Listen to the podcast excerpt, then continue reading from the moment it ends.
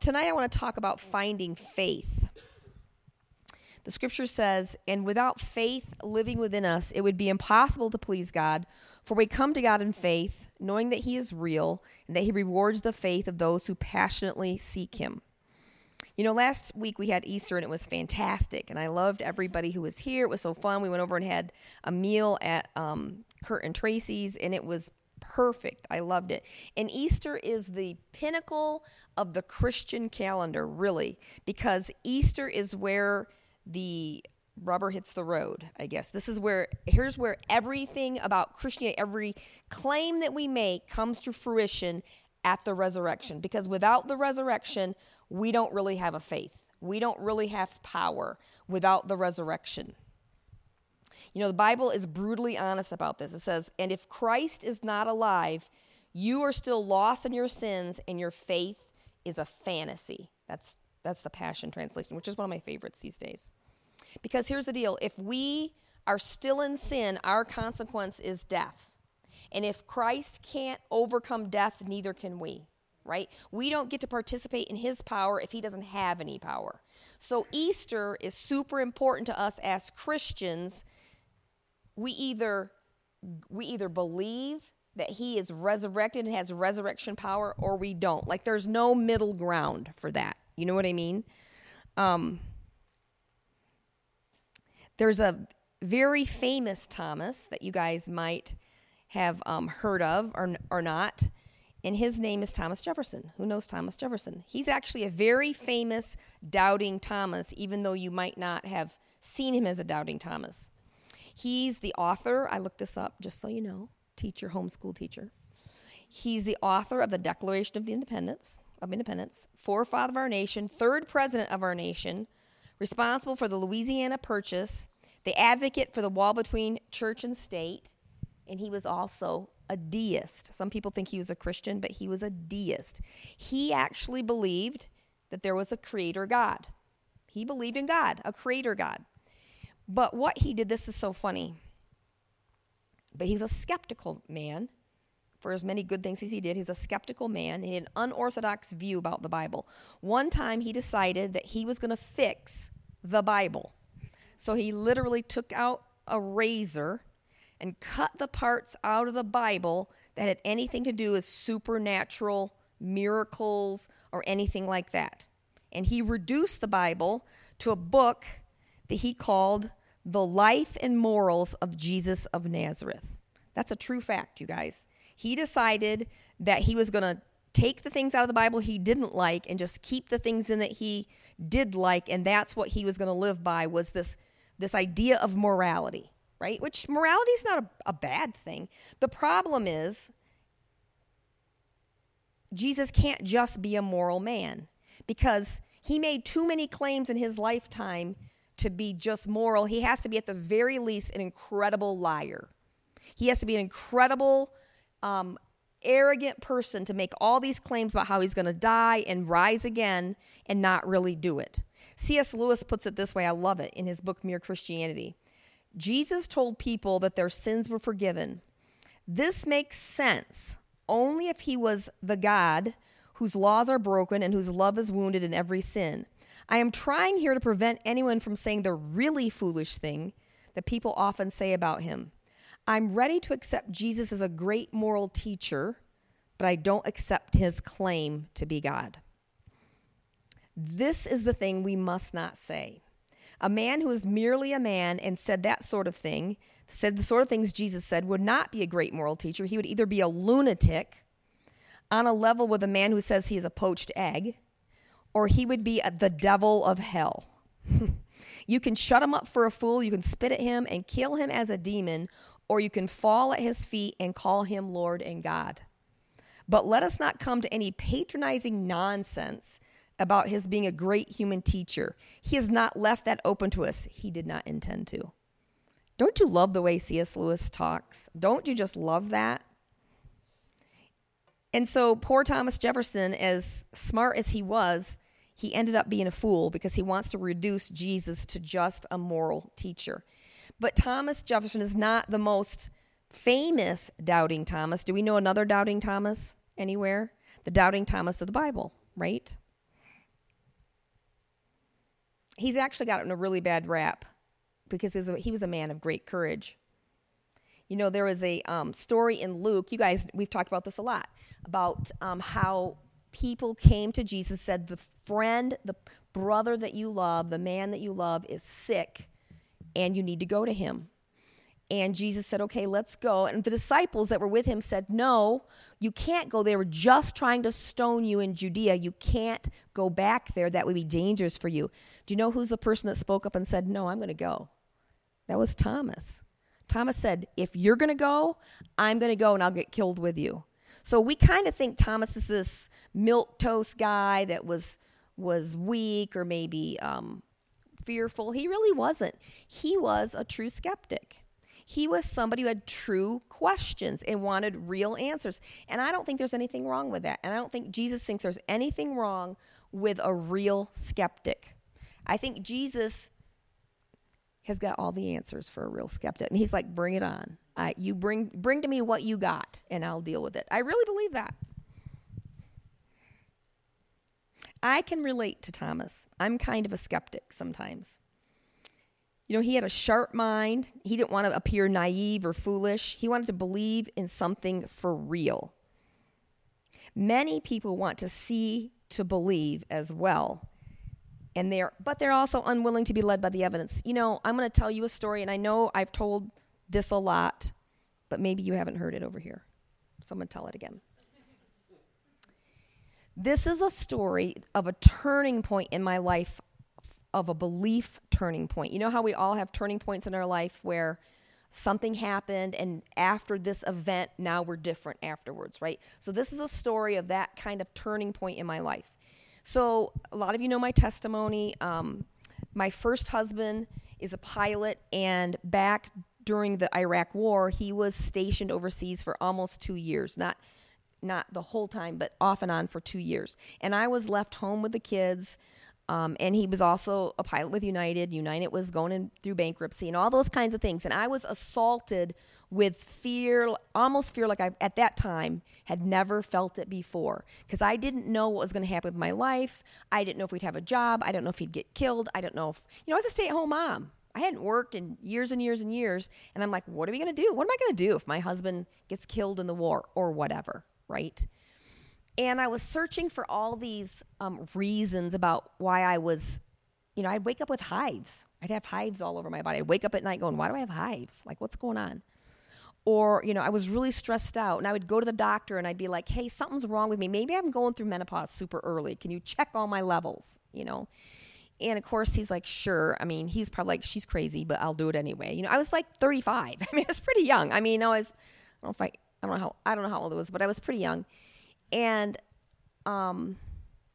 finally, I went to one nurse practitioner lady, and I went into her, and I said, I don't know what's wrong with me. You know, I just kind of spilled my guts to her, and I was crying. Like, I couldn't get through the appointment. And she just looked at me in the meanest way possible, and she said, you're depressed. And I went, what? I'm not depressed. What are you talking about? She goes, you're crying in my office. You can't stop yourself. Do you want me to write you some medicine right now? And I'm like, oh my gosh, I think I'm depressed, you know? And I had no idea that was going on in my life. I was just so messed up that I couldn't make that jump to what was going on. Well, fast forward, you know, I'm starting to get really involved in the Rock Church. And remember that story I told last week about Brian and how he called me up on the stage? Well, that was back in my time when I'm like, yeah, I'm not real sure about the Holy Spirit stuff. Like, that seems real crazy to me and kind of Looney Tunes and not very intellectual. Like, maybe those people are a bunch of anti-vaxxers and, you know, homeschoolers and real weirdos who, you know, don't have critical thinking skills. Seriously, I thought that. And then, you know, Brian does his little thing and brings me up on stage. And I had this radical fulfillment, really, of a word that he gave me. Well, this is right in the middle of all that. Because God was like, girl, I got your skepticism right here, you know. And so about that time, I went up to, someone took me up to Lookout Mountain, up the mountain, to a church that was doing prophetic ministry. where you probably are all familiar with this. At that time, I was not familiar at all with it, where you sign up on the little thing, and then you sit and do your worship, and then they pull you into a room. They do prophetic ministry over you, right? And that had never done that before. Didn't know what it was. Thought it might be crazy, but I was going to give it a shot, right? Because I was messed up. Like, I'm depressed and probably need medication, and I don't know how I'm going to get through my life. And I sign up, and then you get that little tape recorder so they can take the word of the Lord for you. And I'm like, what? And I get in there, you guys, and they freaking read my mail. Read it. They were just like, the Lord wants to tell you that he loves you so much and he sees your fear. And they just started reading my mail. And I'm like, what is going on? And I just fell apart, and I wept and I wept and I wept. And that's a turning point in my life, you guys, because I encountered God for myself. I was a skeptic. I didn't know. I didn't have faith for that. Had never experienced it. I was a skeptic. I needed to meet God for myself. I needed to see this wasn't all just a bunch of hooey, right? That maybe there was something to encountering Jesus for yourself, having experience of the Holy Spirit, who he ministers to you beyond your intellect, right? I'm not saying we throw the intellect out. Don't get me wrong. I'm just saying that was a turning point for me. And so I relate to people like Thomas, who's like, man, I need to see it for myself. You can tell me your experience all day long, but I need to see it for myself. So I relate to him. I think the cool thing is that Jesus meets us at our place of sincerity. Like, he doesn't care about our skepticism. He just cares about, are we sincere in seeking him? Are we really willing to see the evidence if he gives it to us? He'll give us the evidence.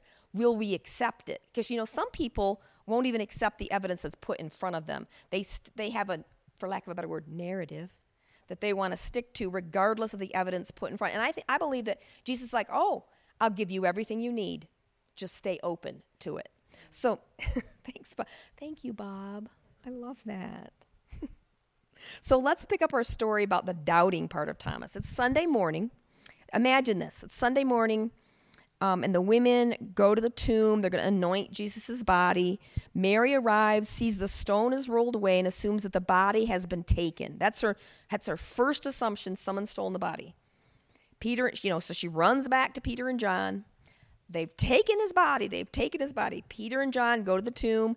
They see the empty grave clothes. They examine the evidence. They're like, where did they take him? What's going on? They must have stolen his body. The guards who are placed in front of the tombs encounter angels right before that. They roll the stone away, and they're terrified. They're so terrified they flee in terror.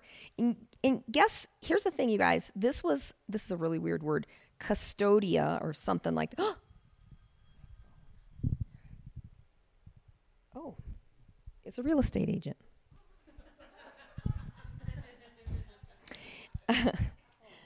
I know. Let me go back. The guards were something like, it's a word that we get our word custodian from, but what it means is they were an elite Roman guard, okay? Oh, turn that off. They are an elite Roman guard, and if they left their post for any reason, they would have been executed. So here's the thing, you guys. They didn't go to their Roman manager or general or whoever was over them. I'm going to throw this to you, Chris. Yeah, he doesn't know how to do an apple. Someone help him. Here, Chris, I'm going to throw this to you. That's my watch. You know where they went? They did not go to, like, their captain or whoever was over them. They were so scared, they ran to the high priests. They ran back to the religious leaders. Why would they do that? They were Romans. Why would they go tell the high priests that Jesus' body was gone, that they had seen angels? They were so terrified they had seen angels. They didn't report that to their regular people. They went back to the religious leaders that they knew of, right? I think they did that because they actually encountered a supernatural force and didn't know how to deal with it. They didn't have an answer for what happened to them, so they went to what they thought would be a spiritual authority. instead of going to their secular authority, that's what I'm trying to say, instead of going to their regular boss and saying, well, the other thing is they could have been killed. They shouldn't have left their post. That would have been execution. So what happens is the high priests, they say to them, I'll read it to you. Matthew says it this way. While the women were on their way, some of the guards went into the city and reported to the chief priests everything that had happened. When the chief priests had met with the elders and devised a plan, they gave the soldiers a large sum of money, telling them, you are to say, his disciples came during the night and stole him away while he was asleep. If this report gets the governor, we will satisfy him and keep you out of trouble. You're not going to be killed. Just do what we tell you to do. Okay? So the soldiers took the money and did as they were instructed, and this story has been widely circulated among the Jews to this very day. Like I said, what's interesting here is they went to the chief priests and not their own barracks. And before we condemn Thomas for being a doubter, let's remember that the followers of Jesus saw that the body was gone, and they naturally assume that the body had been stolen. They didn't have any thought in their head that, oh, he's resurrected. He did what he said. They were all scared to death and like, where did the body go? In fact, when Mary ran into the gardener, who she thought was the gardener, Jesus, she says, please, sir, where did you take his body? And then Jesus had revealed himself to her. But her first assumption and the disciples' first assumption was that the body had been stolen. Who's the doubter? Who's the doubter, right? We all are. In fact, here's what's really funny. I'm going to read this to you. On the evening of the first day of the week, when the disciples were together, with the doors locked for fear of the Jewish leaders, Jesus came and stood among them and said, peace be with you. After he said this, he showed them his hands and side. The disciples were overjoyed when they saw the Lord. Again, Jesus said, peace be with you. As the Father has sent me, I am sending you. And with that, he breathed on them and said, receive the Holy Spirit. If you forgive anyone's sins, their sins are forgiven. If you do not forgive them, they are not forgiven. Here's some really interesting details, you guys. First, in the evening of the day that Jesus appeared to Mary, he said, go and tell the disciples, he says this to Mary, and go to Galilee, tell them to go to Galilee, and they will see me there. Where were the disciples? Were they in Galilee? They were still in Jerusalem. They were in Jerusalem, holed up in a room, locked door, muttering about what they were going to do. What are we going to do? What are we going to do? What's going on? I'm so scared. I don't know. They were in fear. The Bible says they were in fear. They didn't go to Galilee. They didn't believe Mary. They were holed up in the room. Here's the other thing. The doors are locked. This tells us that the resurrected Jesus can pass through locked doors. What? What? His body has somehow changed. His body isn't like our normal physical body that we have now. What? That's cool. That's just cool. The disciples were afraid. We talked about that. Peter and John saw, they ran in there, and you know what they saw? If someone had stolen a body, just imagine, you're a grave robber. Okay, you're a grave robber. You go in to steal a body. Do you take the clothes off and fold them up neatly and put them on the bench where the body is? Do you do that? Do you take the other grave clothes and put them on the other side folded neatly? And yet that's how they found the grave clothes. Folded up neatly, put to the side, not as if someone had stolen a body, maybe like someone who had gotten up and taken their clothes off and folded them up neatly. I don't know. Weird. So why did disciples not believe? This is cool. Jesus appears, and what does he say twice to his followers? He says, peace. Peace be with you. Jesus knows what they're struggling with. He knows that his disciples are frail, human, and full of doubt. I love this, that Jesus' first words are, peace be with you, not, hey, I thought we were meeting in Galilee. Didn't I say we're meeting in Galilee? What are you doing here? His first thing is peace. Peace be with you. He says it twice, right? This is super important because one of the main components of the gospel is peace. Peace. we can be and are set free from the bondage of fear. Did you know that do not fear is one of the most spoken commands in the Bible? Do not fear, do not fear. Every time an angel would show up, don't fear me, don't fear me.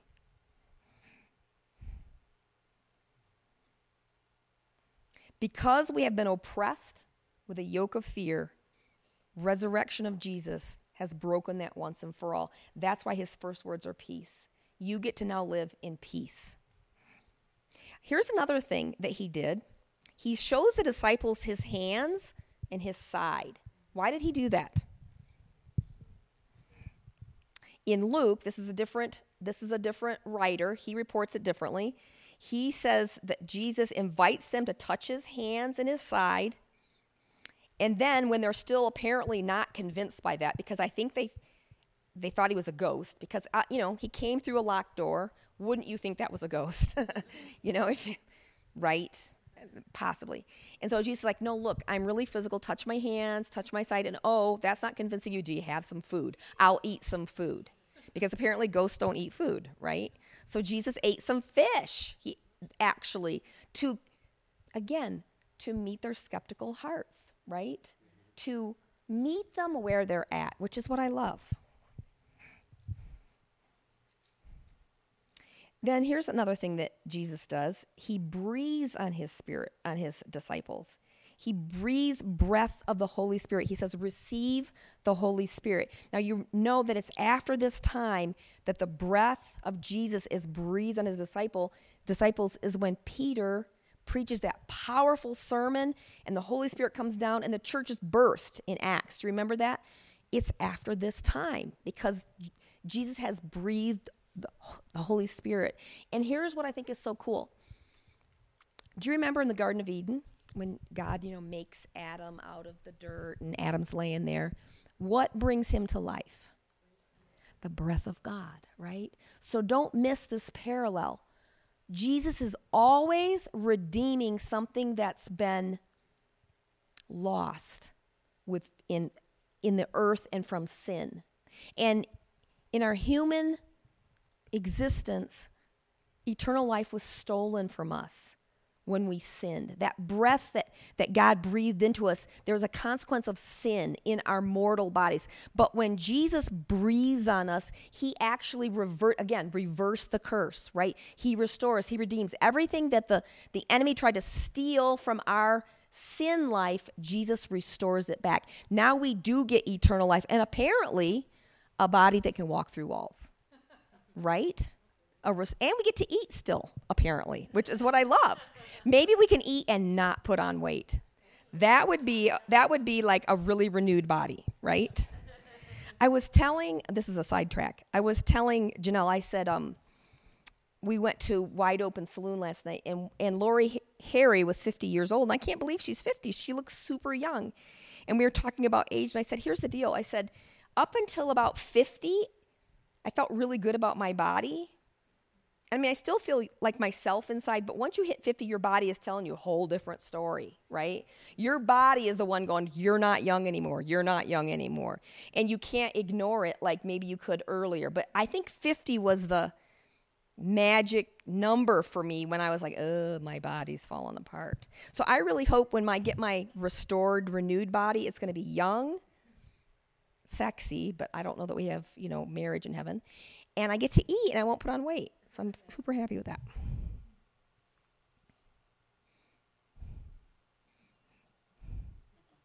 The other thing is Jesus tells the disciples about forgiveness.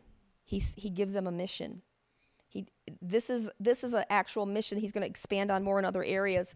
But the purpose and missions for the disciples now is to spread the word of what Jesus brings, and that's forgiveness. We get to have this resurrection, restored life because we're reconciled to the Father through forgiveness. You guys know I do mediation. I've been doing quite a bit of it lately, believe that or not, because of COVID.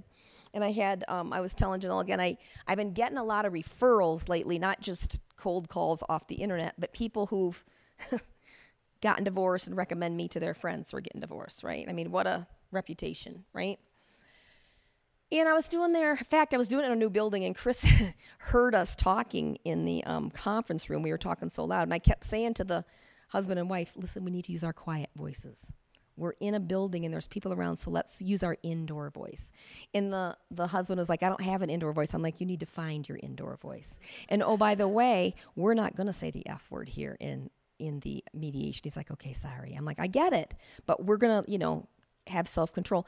And by the end, they were like, could you come over and mediate for us every night? I mean, where were you? Blah, blah, blah. And it really broke my heart because here are somebody, just like what Brian was saying last week, these people are asking for help.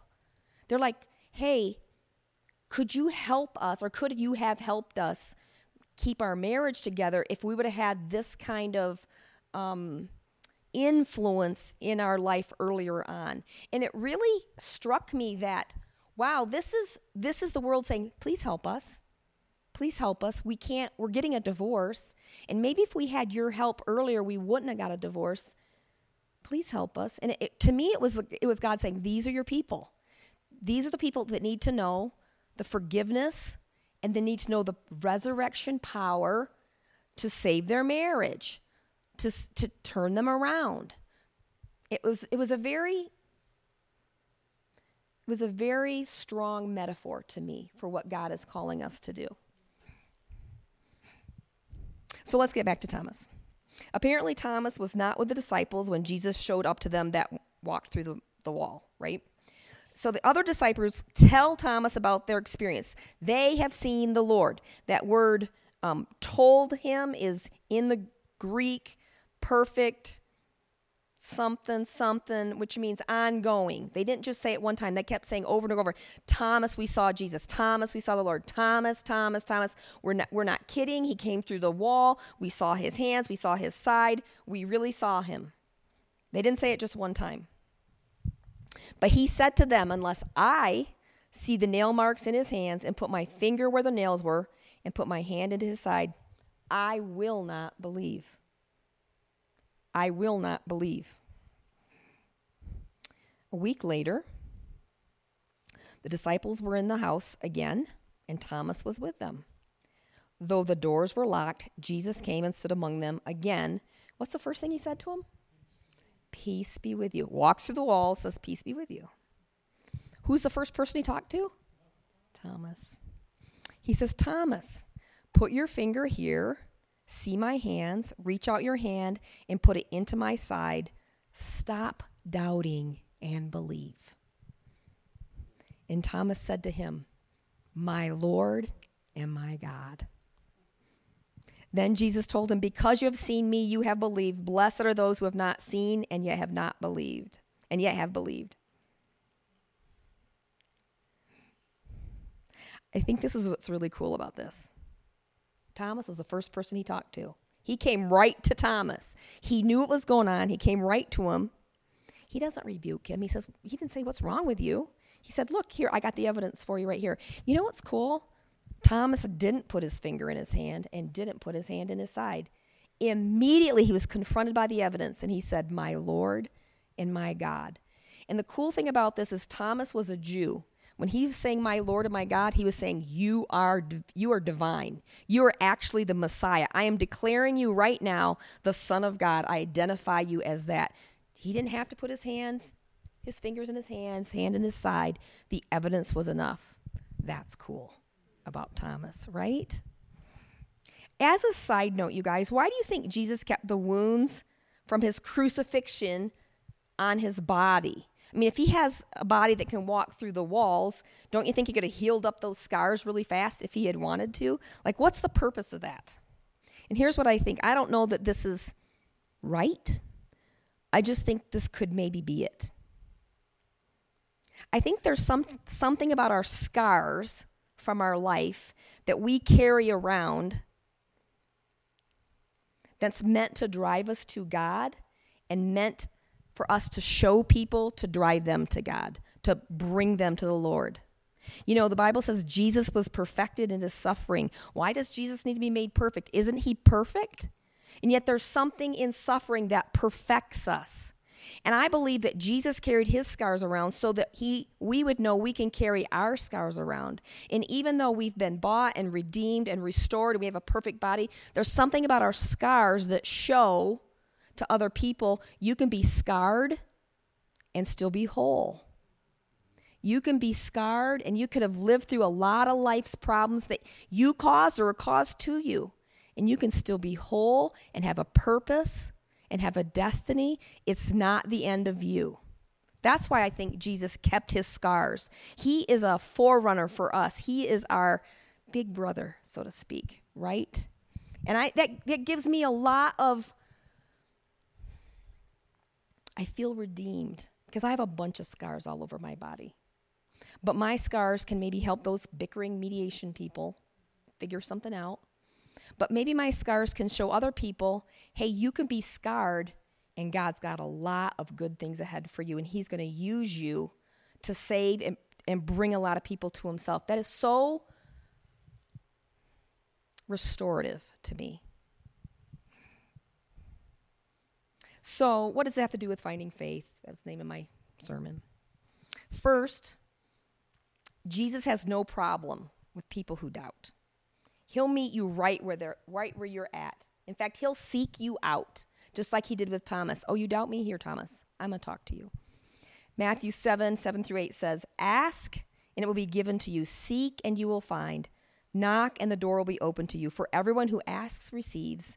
The one who seeks finds. And the one who knocks, the door will be opened. I think it's really important that we keep this in our head when we bump up against people who are very skeptical, possibly negative towards Christianity. Some of you may know that there is an agenda out for white evangelical people. Possibly the word persecution could be used, right? We've got to remember there are people out there who are skeptical. Maybe they've been hurt by the church or hurt by people. We need to remember that God's going after them. We don't need to get in the way of what the Lord's doing, and we don't need to condemn them for their skepticism. We just need to let God do his thing. And when our turn comes and God asks us to step in, we just say, yes, Lord, what do you want me to do? But we don't need to condemn them. They're on their own path, right? It's easy to do. We're polarized right now, right? The second thing is, Jesus has no problem with people's intellectual arguments. Listen to what C.S. Lewis says about his own experience. You guys know C.S. Lewis, one of my favorite guys. He was an atheist before he became a Christian. Then he was a very strong apologist for Christianity, and he was as intellectual and academic. Remember how academia these days is possibly pulling our kids down the wrong path. This is the academic guy. God got a hold of this man. Do you know who he became? One of the most famous Christians of our time. While he was in college, while he was a professor. This is what he says about his experience with God. You must picture me alone in that room at Magdalene, night after night. Magdalene is his college. Night after night, feeling, whenever my mind lifted even for a second from my work, the steady, unrelenting approach of him who I so earnestly desired not to meet. That which I greatly feared had at last come upon me. In the Trinity term of 1929, I gave in and admitted that God was God, and knelt and prayed, perhaps that night, the most dejected and reluctant convert in all of England. God is truly the hound of heaven. He has his mind set on us, and even our own intellectual arguments cannot withstand his presence. I always like what Bob says. When you ask God into your heart, he takes that seriously whether you do or not. He's going to go after you. Thirdly, God uses everything in our life to increase our faith. He uses our suffering, our trials, our scars, everything to birth faith in us. Bob talks again. He's my sage, Bob. He talks about how we carry truth in two parts of our body, our head and our heart. I say our heart's right down here, our stomach. In fact, they're now calling our stomach our second brain because we have most of our serotonin in our stomach. Isn't that weird? When we have suffering, what feels it the most? our gut. Do you guys ever have that roiling in your stomach when you're anxious or you're afraid? It's in our stomach, right? And I think sometimes that God uses that suffering and our wounds and everything, that roiling in our stomach, because between the two truths, our head and our heart's always going to be the authority. Our heart is always going to win. It doesn't matter what our brain thinks. It doesn't matter. Here I am going up to Lookout Mountain, not knowing what's going on. These people are anti-vaxxers and a bunch of weirdos. And then I meet the Lord.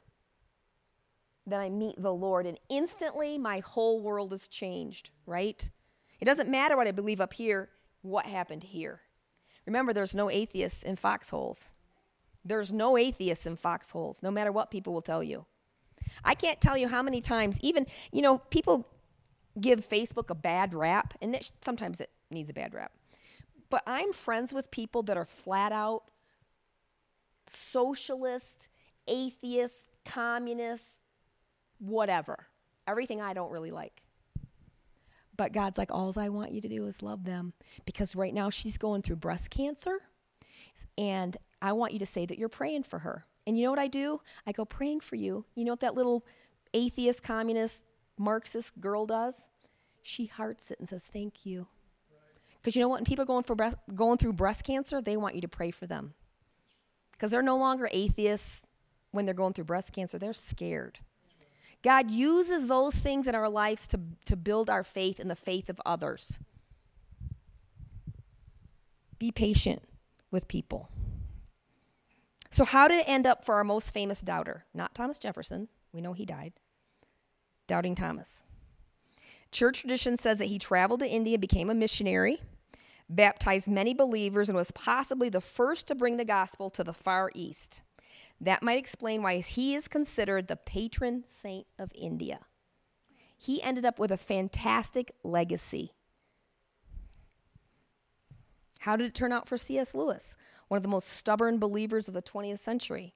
He has been dubbed the apostle to the skeptics and one of the most influential apologists of his time. And the final question is, how will it turn out for you? How will you let God transform your doubts and fears? How will you leave a legacy of faith? It's an easy path.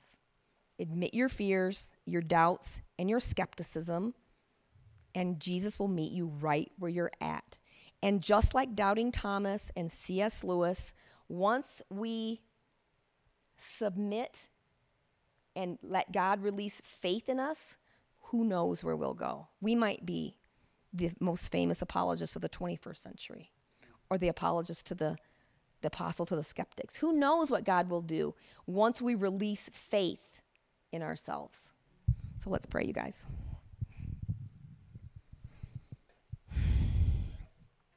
Lord, thank you so much for this message. It's been such an eye-opener for me, God, that I get to be skeptical, but at the same time I can seek you, and I can accept what you send to me, and that you're okay with that.